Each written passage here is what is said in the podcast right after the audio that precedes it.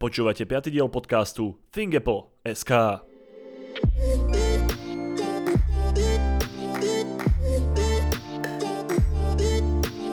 Moje meno je Dominik Kozmály a prinášam vám každý týždeň tie najhorúcejšie novinky zo sveta Apple. Vítajte pri piatom vydaní, v ktorom nebudeme nikoho žetriť, zistíme prečo je Apple stále drahší, ako je najlepšie zamykať telefón, vzkriesime jeden výnimočný zabudnutý kábel a pochováme službu, ktorá je tu s nami už od úplného začiatku.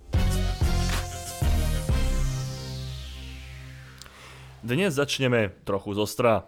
Apple je drahý a otvorene to priznáva. S každým novým produktom od Apple sa vynárajú porovnania cien technických komponentov v ich útrobách s konkurenčnými výrobkami od iných značiek.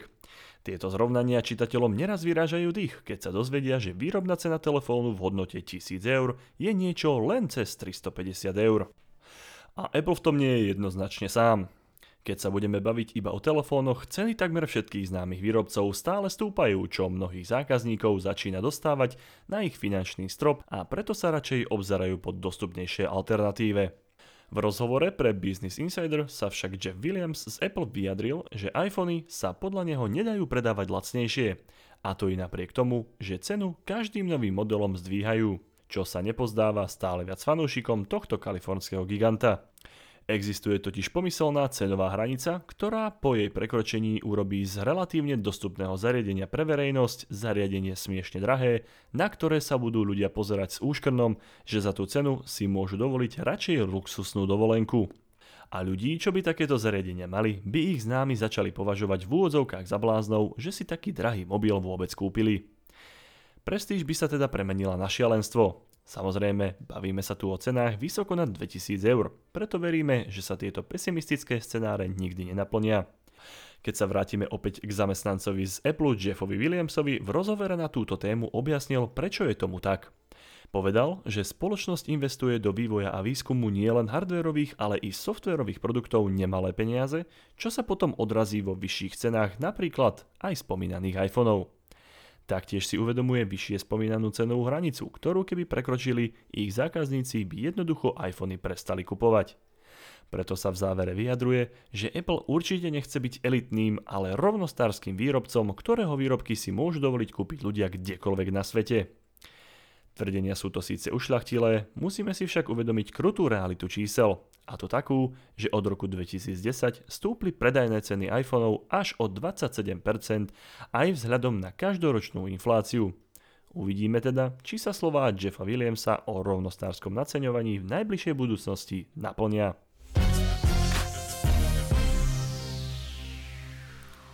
Rozpadávajúce Apple Watch. Len vadný kus alebo výrobná chyba uchytenia displeja v hodinkách. Na celom probléme s displejom by nebolo nič zvláštne, keby sa Apple od problému nedištancoval. Portál MacHumors informoval o novej žalobe, ktorú podala používateľka hodiniek Apple Watch Ginny Priano. V žalobe stojí, že hodinky sú veľmi náchylné na poškodenie, čo je v celku normálny jav, pokiaľ dané zariadenie nosí človek denne na ruke a nemá ho v púzdre ako napríklad mobilný telefón. V druhom bode žaloby však uvádza, že hodinkám sa z ničoho nič počas nabíjania odlepuje displej z konštrukcie a pritom praská. To už tak celkom v poriadku nie je a rozhodne to nie je normálny jav hodiniek. Je totiž možné, že sa v hodinkách Apple Watch počas nabíjania nafukuje batéria, čo spôsobí jej následné vydutie, ktoré vytlačí displej von z konštrukcie. Z toho aj možné praskanie displeja. Žalobkyňa preto uvádza, že hodinky Apple Watch predstavujú riziko, lebo sa majiteľ o odlepený displej môže porezať. Viac podobných prípadov však zatiaľ podľa Apple nebolo hlásených, preto zatiaľ na žalobu nejako nereagoval a vydal príkaz, podľa ktorého sú reklamácie hodiniek Apple Watch označené ako náhodné poškodenie, pod ktoré už nespadá záruka. Zákazník si teda celú opravu uhrádza na vlastné náklady.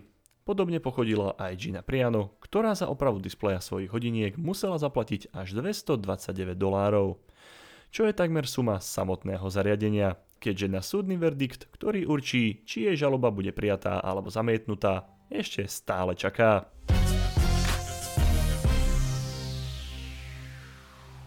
Tak aby sa nepovedalo, zabrdneme aj do konkurencie. Na odomykanie cez biometriu je stále najlepšie Face ID od Apple. Samsungové odomykanie otlačkom prsta v displeji sa stále nemôže rovnať s 3D odomykaním pomocou tváre cez Face ID, ktoré sa nachádza v iPhonech X a vyššie. Najnovší model Samsungu Galaxy S10 a Galaxy S10 Plus prišiel s technológiou odomykania telefónu cez otlačok prsta zabudovanou priamo v displeji. Tá funguje na ultrazvukovom princípe tak, že snímač zaznamenáva rychy v otlačkoch prsta odrazením ultrazvukovej vlny, ktorú na ne vyšle, z čoho následne vzniká 3D obraz otlačku prsta, ktorý potom systém porovná s uloženým otlačkom databáze a keď sa zhodujú, zariadenie odomkne.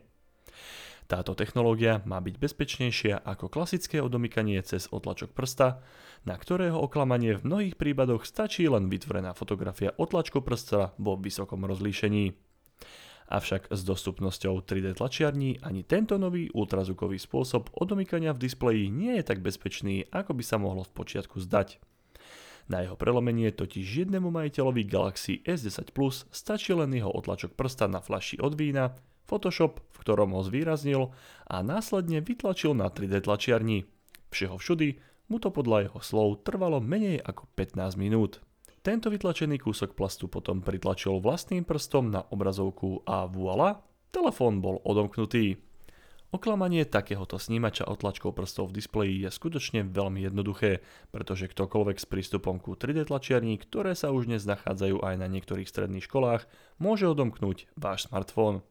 Jediné, čo k tomu potrebuje, je váš otlačok prsta, ktorý je však obrazovka vášho smartfónu plná.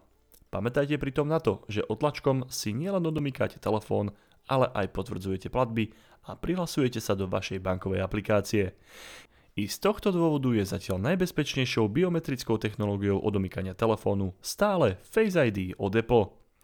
To používa 3D mapping celej vašej tváre a jej oklamanie je možné iba s hotovením špeciálnych realistických masiek čo má byť čoskoro tiež minulosťou, pretože ako sme sa dozvedeli v minulom dieli podcastu, Apple experimentuje s rozpoznávaním žil pod pokožkou priamo na vašej tvári, ktoré má každý človek jedinečné.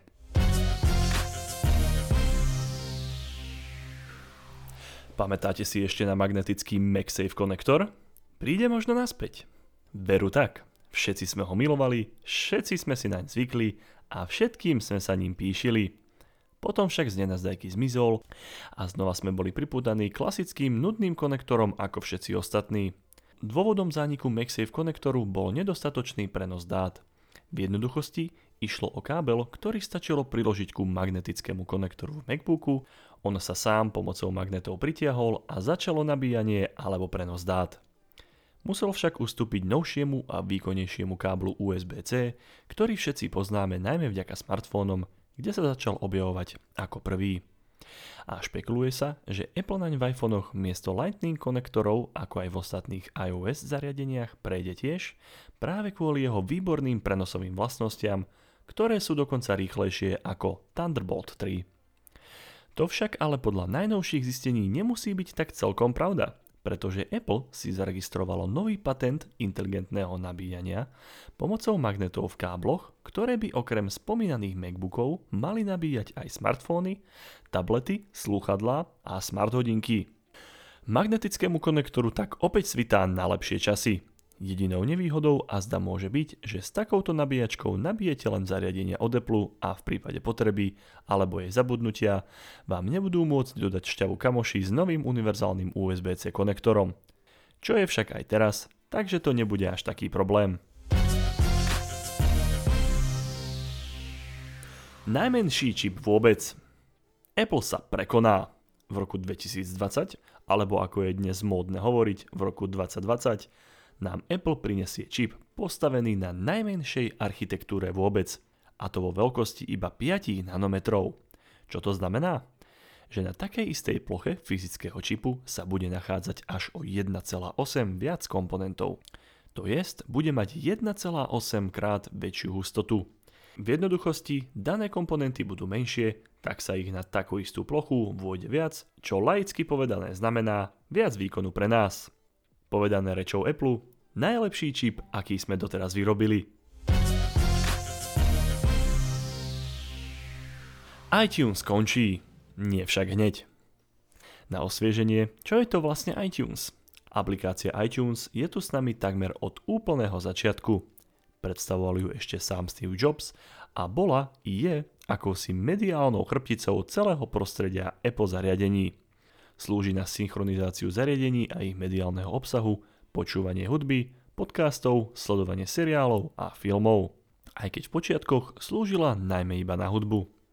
Postupom času sa však do nej pridávali stále ďalšie a ďalšie vymoženosti a aplikácia rástla stále do širších rozmerov, až sa z nej stalo to, čím je dnes.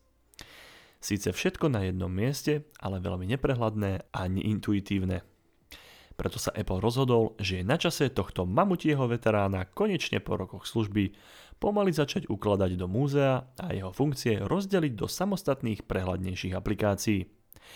Podľa portálu The Verge sa má jednať o aplikácie hudba, ktorá bude zameraná predovšetkým na hudobnú streamovaciu službu Apple Music a obsah z nej, aplikácia TV, táto, nazvime ju televízna aplikácia, by mala byť pripravená pre nedávno predstavenú službu Apple TV a Apple TV+, a aplikácia podcasty by už ako je z názvu zjavné mala obsahovať všetky audio podcasty. K týmto novým aplikáciám sa pripojí aj súčasná aplikácia knihy, ktorá by mala získať rovnaký šat ako vyššie spomínané nové apky, aby boli všetky dizajnovo zladené. Vypínanie a prechod z iTunes na nové aplikácie sa bude diať postupne v nasledujúcich rokoch. Netreba sa preto obávať, že by k jej vypnutiu došlo z mesiaca na mesiac. iPhone je zábavnejší ako Android. Stojí to riziko za to? Americká spoločnosť Zebra na viac ako 2000 vodičoch porovnala, ako často sa zabávajú s telefónom za volantom majiteľia iPhoneov a ako často majiteľia telefónov s Androidom. Výsledky boli skutočne prekvapivé. Porovnávalo sa na základe aktivít, medzi ktoré patrili tie najpoužívanejšie ako SMS-kovanie, fotenie, natáčanie videa, používanie Facebooku, prehľadanie Instagramu alebo aj také chuťovky ako videokonferencie, streamovacie služby alebo rovno pridávanie príspevku na Instagram. Výsledné štatistiky ukázali, akú veľkú moc má vďaka svojmu návykovo spravenému prostrediu iOS v iPhonech iPhone bol pre vodičov počas jazdy vo všetkých kategóriách takmer až o 50% používanejší. Prvýkrát tak môžeme vidieť masívne rozdiely v neprospech iOSu voči Androidu. Jednoduché ovládanie je jedna vec, ale vyťahovať peniaze za čoraz väčšie pokuty za mobilný telefón počas šoférovania alebo v tom horšom prípade už nikdy neuvidieť svojich blízkych alebo tá SMS, ktorú práve píšete, ak toto počúvate v aute, môže byť tou poslednou. Želáme preto šťastnú cestu až do cieľa. Odkaz na celý podrobný zoznam nájdete v popise tohto podcastu alebo na našom portáli thingapple.sk. A to je na tentokrát všetko. Podcast portálu Thingapple.sk vychádza každý týždeň a prihlásiť sa na jeho odoberanie môžete vo svojej podcastovej aplikácii Apple Podcasty, Google Podcasty alebo Spotify. Všetky diely, ako aj správy zo sveta Apple nájdete aj na adrese thingapple.sk. Ak sa vám podcast páči, alebo sme urobili niekde chybu, môžete nás ohodnotiť napríklad na iTunes, ktoré ešte stále existuje, alebo vo svojej obľúbenej podcastovej aplikácii. Ak nám chcete poslať pripomienku alebo nápad na vylepšenie, môžete nám napísať na Facebooku thinkapple.sk, kde si radi prečítame vašu spätnú väzbu alebo nápady. A ak sa vám podcast naozaj páči, tak o ňom určite povedzte niekomu, kto ho ešte nepočúva.